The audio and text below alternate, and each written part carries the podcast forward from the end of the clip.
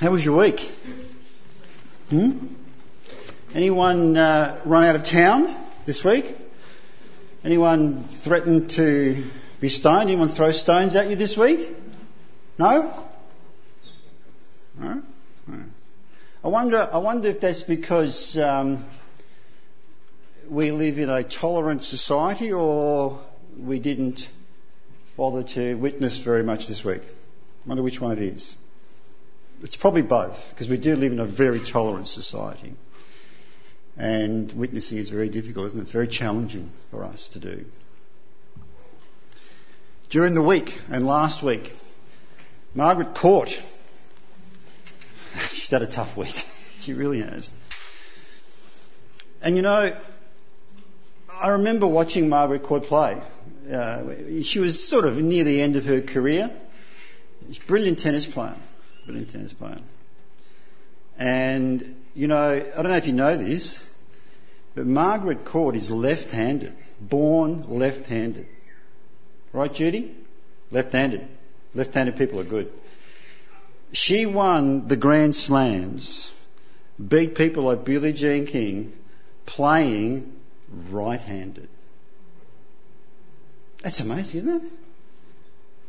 Just a little fact there for you. That's what impressed me about her when she was a tennis player.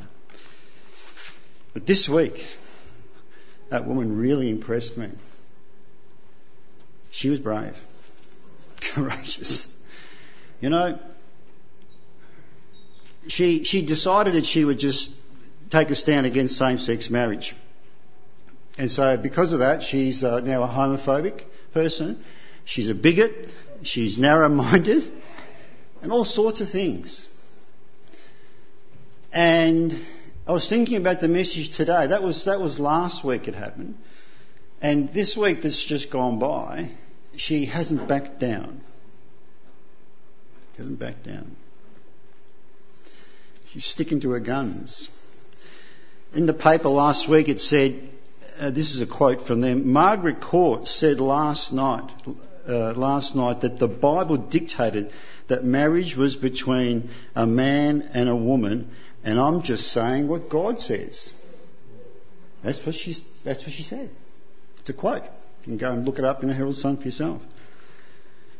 Margaret Court was persec- is being persecuted and challenged and ridiculed, bullied perhaps, because she's a Christian, because of what she's saying.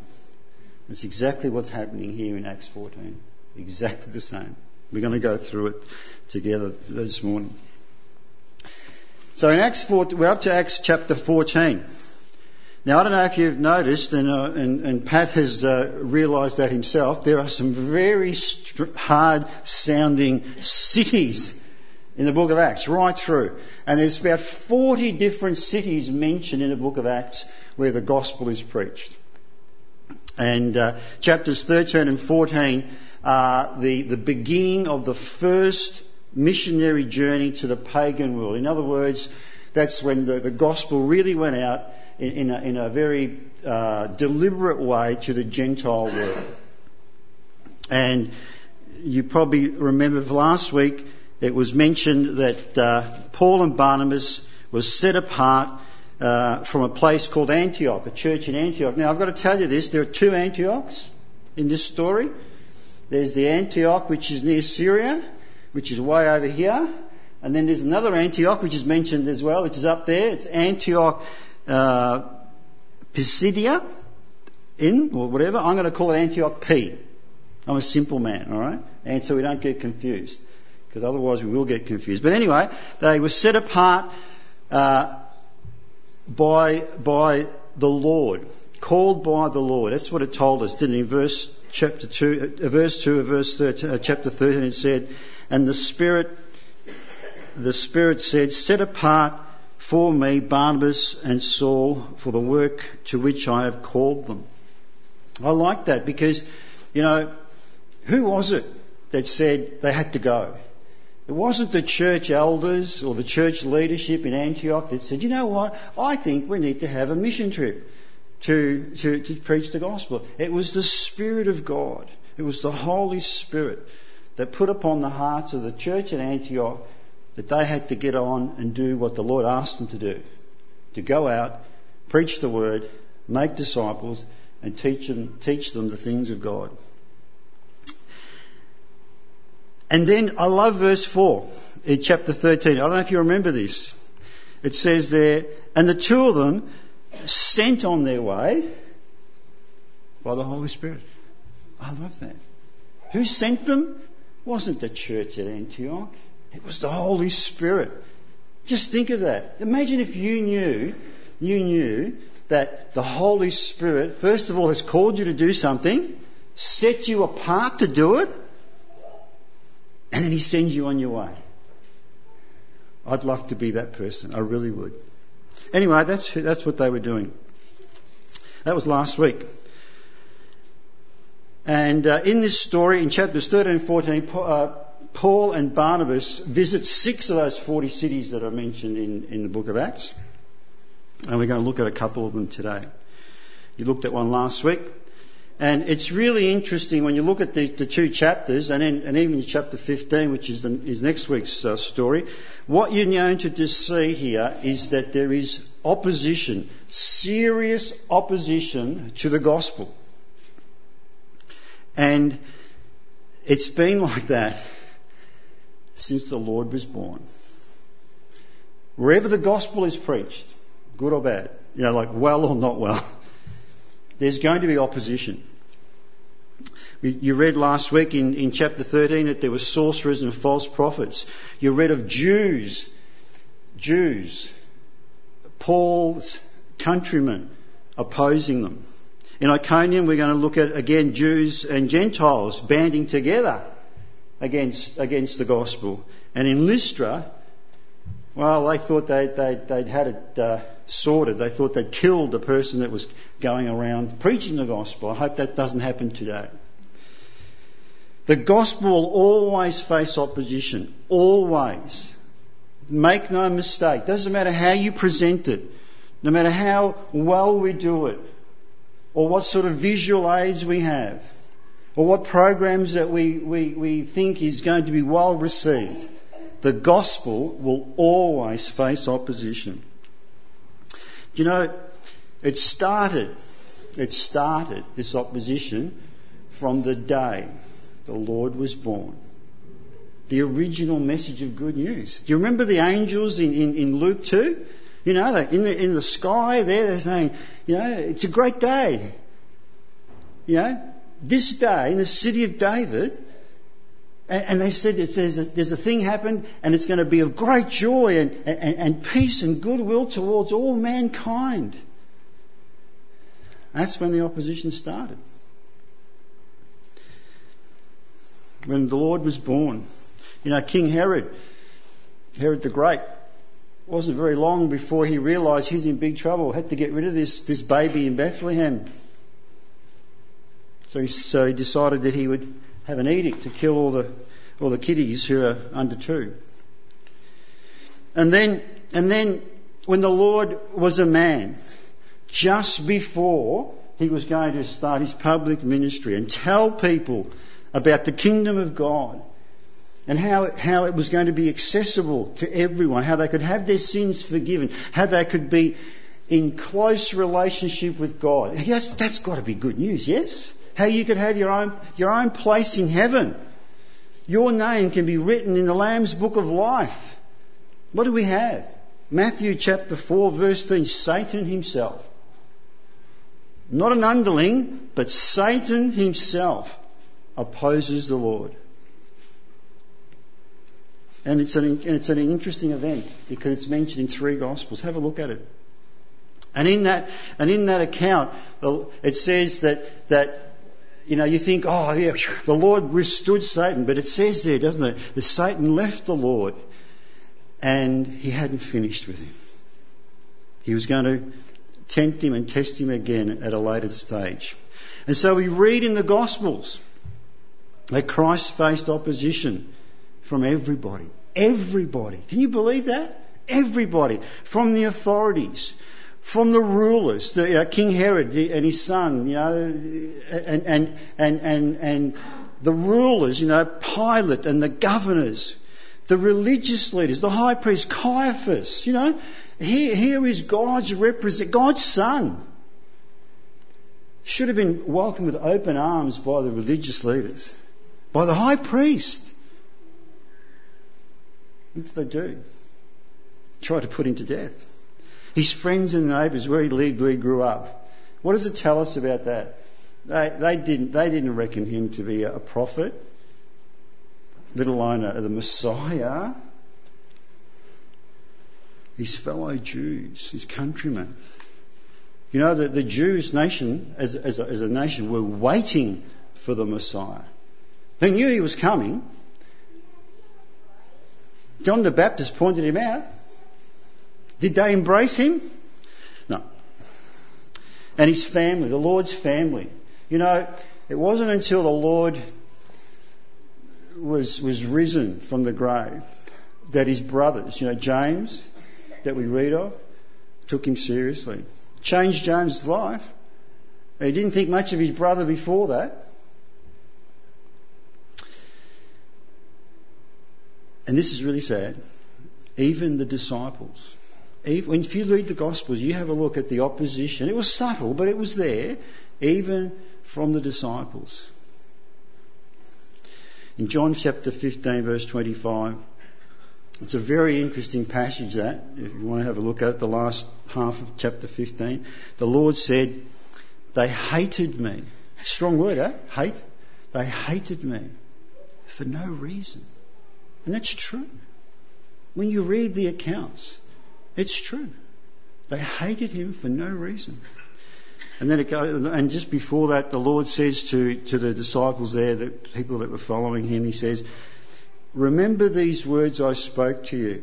And, and this includes you and I today. He says, Remember these words I spoke to you. No servant is greater than his master. If they persecuted me, they will persecute you also. Margaret Court's feeling that this week. So hopefully, some of us are feeling it as well, because that means we're doing what we should be doing. We're doing what the Lord's asked us to do.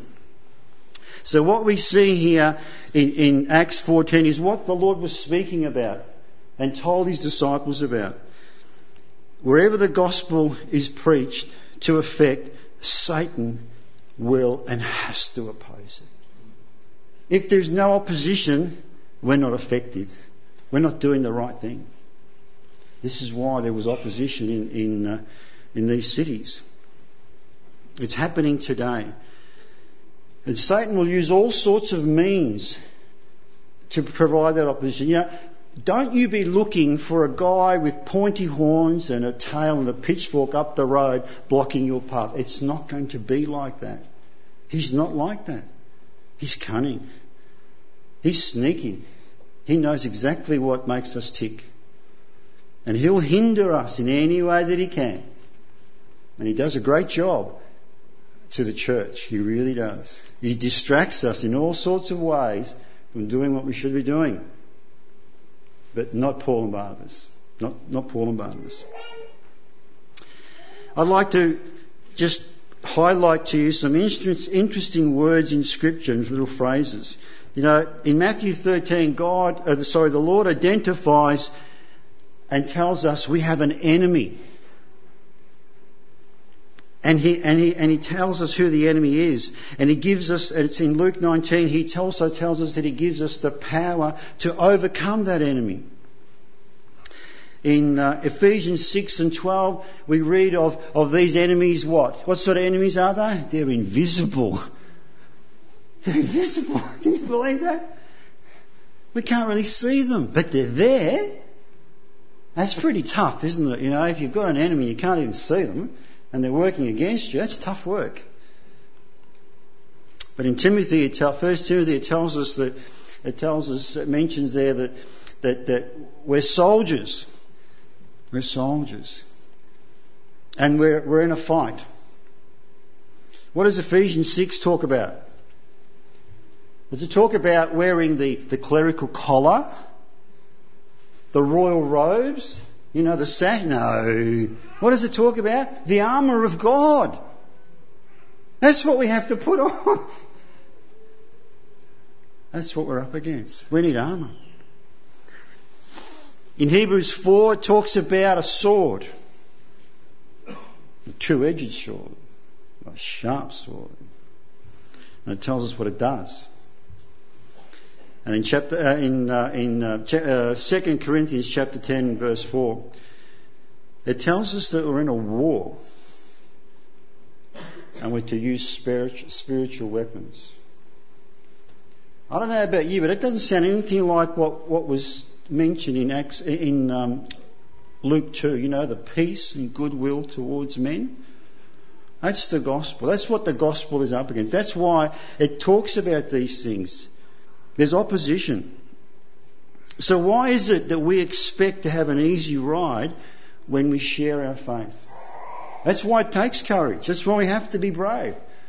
That's sometimes why we shirk that responsibility. Because we're scared. I, I have to admit that this happened to me at times. So in Iconium, verse 4, Paul and Barnabas, it says there, as usual, they went to the, to the synagogue, the Jewish synagogue, to tell the Jews, first of all, this wonderful news. It is, and believe me, it is wonderful news. And uh, they, they actually were able to um, convince some of the Jews that it was good news, and they believed, and that's great. But it says there that there were lots of Jews that didn't. What, and, and, then, and then it talks about verse 4 that there was division division. Do you think, do you think Barnabas and Paul were surprised by that? You know, sometimes I, I, I get dis- discouraged by people's reactions to the gospel or to, you know, a, work that you might be doing to promote the gospel. You think, you know, they should, they should say, wow, great, that's great, Ralph. Thank you for doing that, you know. in, um, in Luke chapter 12. Here it is. In Luke chapter 12, I don't believe that uh, Paul and Barnabas were surprised. They knew what they were up against. They understood. Have a listen to what the Lord says in Luke chapter 12, verses 51 to 53. Do not think I came to bring peace on the earth. No, I tell you, but division. From now on, there will be five in one family divided against the other, three against two, two against three. There will be divided father against son, son against son against father, mother against daughter, and daughter against mother, mother-in-law against daughter-in-law, and daughter-in-law against mother-in-law. The Lord Himself said, this good news will bring division. Expect it. He's told us about it. And so Paul, uh, Paul and Barnabas, they knew. And why does it bring division? Why, why, should such a news, such good news bring division? Because it's challenging. The truth is always challenging, isn't it? We want the truth, and we say we want the truth, but we don't really. You know, I really don't want you to tell me what you think of me truly. I don't, because I know, I know some of it's not going to be good. But rather you, you just, you know, just notice that I've got a nice jacket perhaps, or the haircut's really good, and I haven't had a haircut. But the things like that, I'd rather you be superficial. It's easier to handle. I don't want you to tell me the truth. I really don't. The truth judges. It really does. People say Christians are judgmental. We're not. We are not judgmental. But when you tell people the truth of God, the truth from the scriptures, that's what judges them. That's what makes it a judgmental thing. It's the word of God, that sword, that two-edged sword. Have a look what it says about it in Hebrews. That's what judges people. Of course, you know, Margaret Court is the face of that at the moment, isn't she? What did she say? Marriage is between a man and a woman, just like God says.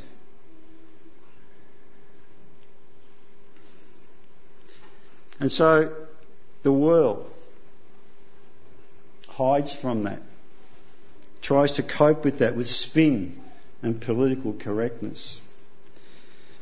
But it didn't put uh, Paul and Barnabas off. They, it says there they continued on to speak boldly, and, and their message, their message was confirmed with miraculous signs, miracles. You know, I wish, I wish that that would happen whenever I speak, you know, the things of God to certain people.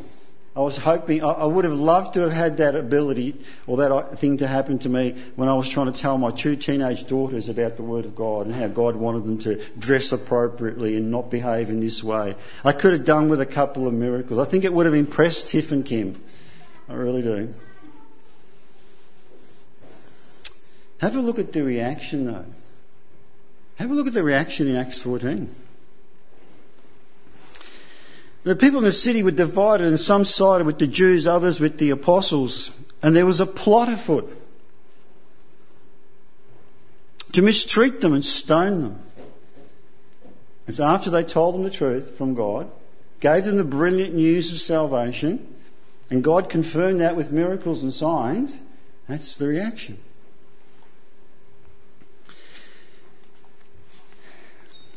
Anyway, they also remembered what the Lord said about such reactions, just to brush the feet, brush the, uh, the dust off the feet and, and head on to the next town. So we get to the next town, in Lystra. And that's an important city for Paul. He visited it three times, and each occasion something significant happened there for him. It really did. I'm not going to tell you about it because it's mentions it in further on in Acts, and we don't want to spoil it for any other speaker. But on this occasion, they, they come and, and they notice there's a man there who's crippled from birth, and that's very interesting because it wasn't a bloke that sort of tripped over last week or a couple of weeks ago and had a fall and you know and he was just limping. This man was born lame. Very hard to fix that, isn't it? Even today with our medical technology. But he was healed by Paul. And, and it's interesting that the people there, they recognised that this was a miracle. It wasn't an ordinary thing.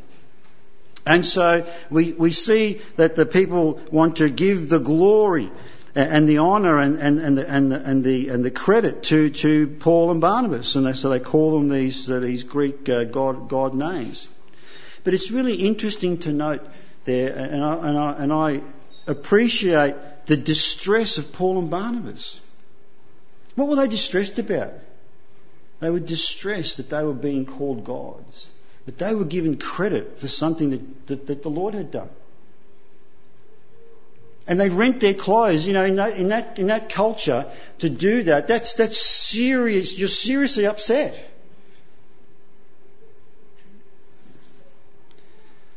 But you don't read about that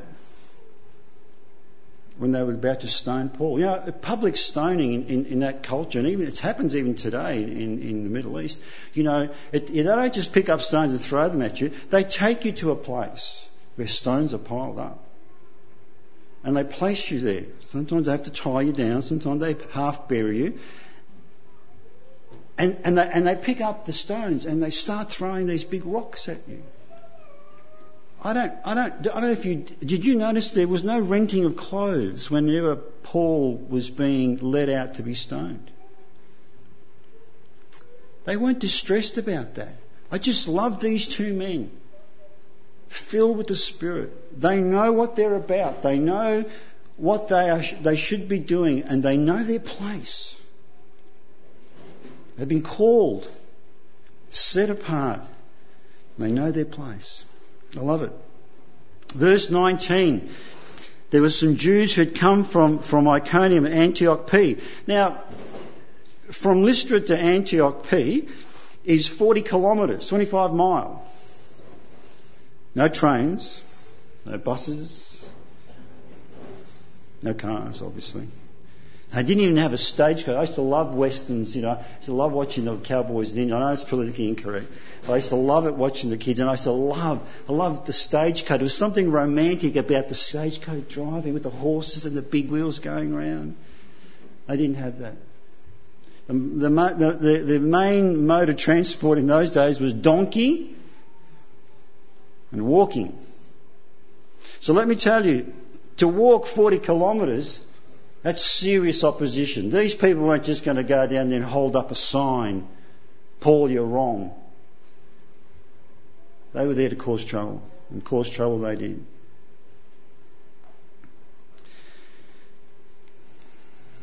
I mentioned that Lystra was an important place for Paul. They, they stoned Paul and they thought he was dead. So he, at the very, at very best, he was unconscious. Most theologians believe he was in a coma. In 2 Corinthians 12 and 2, Paul talks about a time of having a vision that he was in paradise, caught up into the third heaven. We only have a record of Paul being stoned once. This is it. It's the only time that Paul could have had that vision. You often hear about this people going, going to the edge of heaven and thinking, I don't know, I don't know about it, but this is what Paul tells us. And he, he, was, he, was, he was left for dead. You want a definition of bravery? This is it. Somehow he was revived. Whether it was a God thing or whatever, I don't know. But he, he, he, he was revived. And he gets up. And he goes back into the city. Can you believe that? Oh, he might have been getting some treatment, but I'm sure he was encouraging the believers as well. I'm going to I'm going to try and I'm glad my wife's not here because she would tell me off for doing this. I'm going to give you a football analogy of that. All right. Paul is the Joel Selwood of the disciples. You know Joel Selwood. Did you see him play on Thursday night? Unbelievable. The man is brave. I beg for Essendon, okay? He is brave.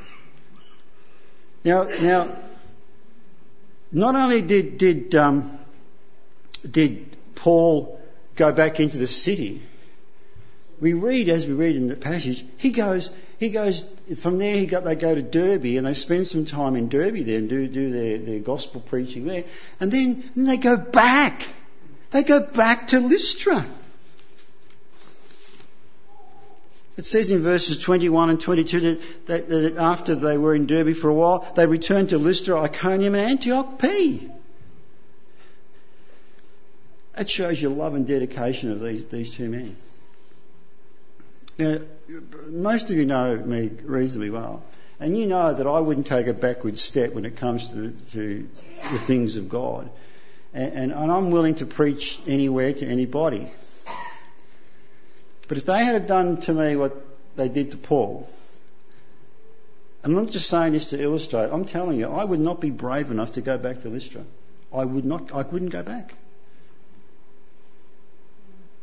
I'd be scared to do that. They stoned Paul. He was nearly dead the last time. Serious. That's, that's not a story. It's a fact. Would you do that? And, and, they went back because there was a reason that says that they went back. They went back to, to strengthen and encourage the believers and to appoint elders. They went back to strengthen them by, by teaching them. You know, they, they had spoken the word of God, the gospel, they believed, and then they had to move on quickly, especially in Lystra. And so they went back and they started to give them some teaching, some doctrines that they would understand the things of God. And, and they encouraged them. That doesn't mean, oh, well done, pat on the back. Have a think about the people, the, the believers, the people that believed in Lystra. What sort, of, what sort of opposition did that little fellowship face?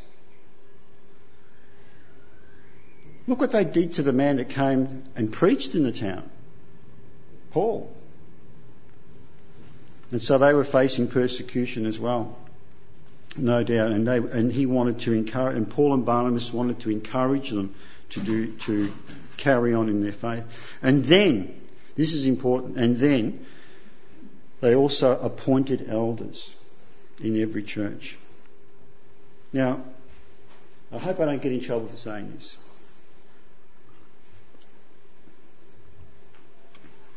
They didn't appoint pastors or reverends or vicars or priests or rectors, pastors, elders.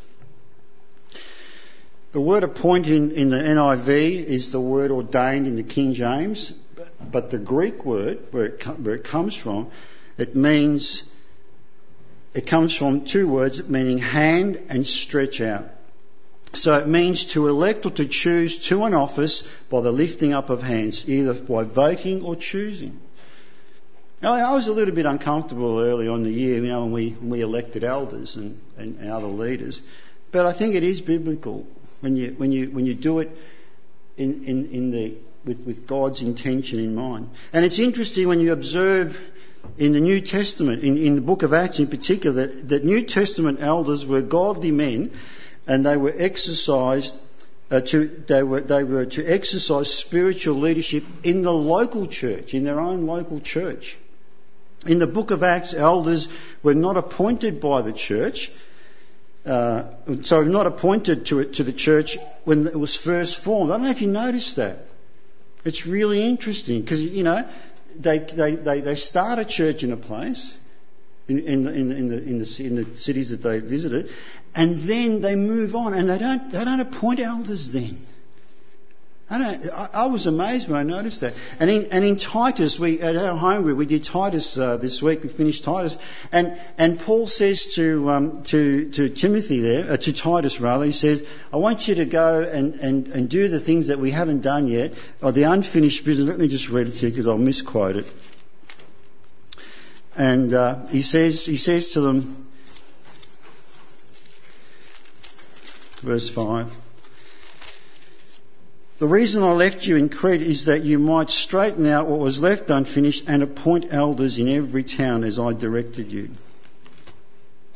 So you can see that, that there's a method. There's a method, a pattern there. And, and, and rather than quickly appoint an elder or elders in the churches, they resisted that and left the church to to its own devices so that it would become evident who these elders would be.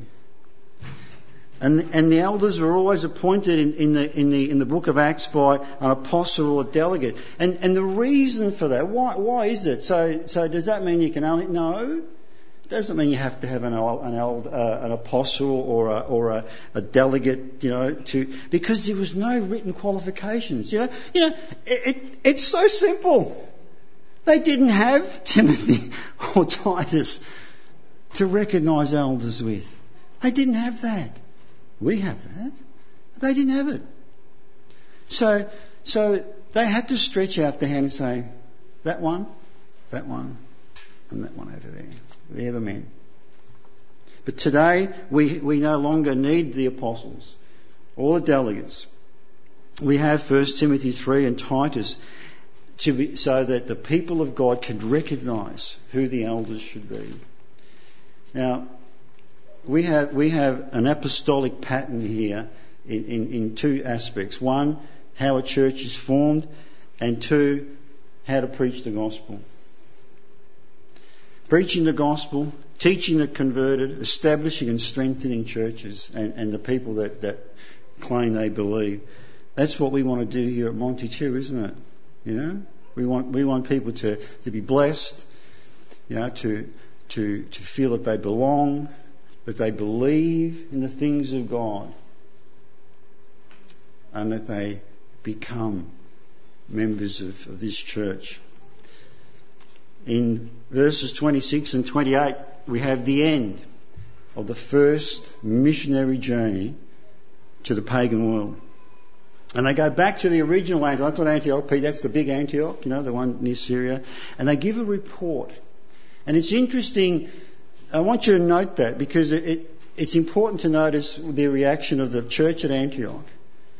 Because something else really significant will happen next week. But it's interesting. It says there that they um, they stayed there a long time, and theologians from I don't know how they work these things out. I've never really understood it, but they they reckon they were there for between one and two years before chapter 15 happens. So, what is it that we learn from this chapter? Now, sometimes, especially the book of Acts, it's very historical, isn't it? It tells you what happened. It's facts, hard to have an application. I don't think that's the case here. I think what, what we can see here that we can take away today is that, first of all, the gospel must be preached in spite of opposition and when it is preached effectively, there will be ex- uh, uh, opposition expected. Expect it. Send a little prayer up hoping that it's not stoning because, you know, but we, we do live in a very tolerant society. We've seen what can happen when you stand up for God. They call you names. Wow. I, I, know, I know it can be hurtful. People call it, I know it does hurt. I, I, I acknowledge that. But, but, you know, would you rather be stoned or called a name? Hmm? So that's the application I'd like to leave with you this morning. Let's be brave. Let's tell people about the Lord. Tell them what He's done for you. It's very important. I'd like to leave you with this verse from John 16. That's at the end, at, continuing on the story that the Lord was telling about the, you know, how that, the world hated Him. And He says in John 16, verse 33, I told you these things so that in me you may have peace. In this world you will have trouble. The Lord said that. But take heart. I have overcome the world. That's what the Lord says. And we belong to Him. Amen. Amen.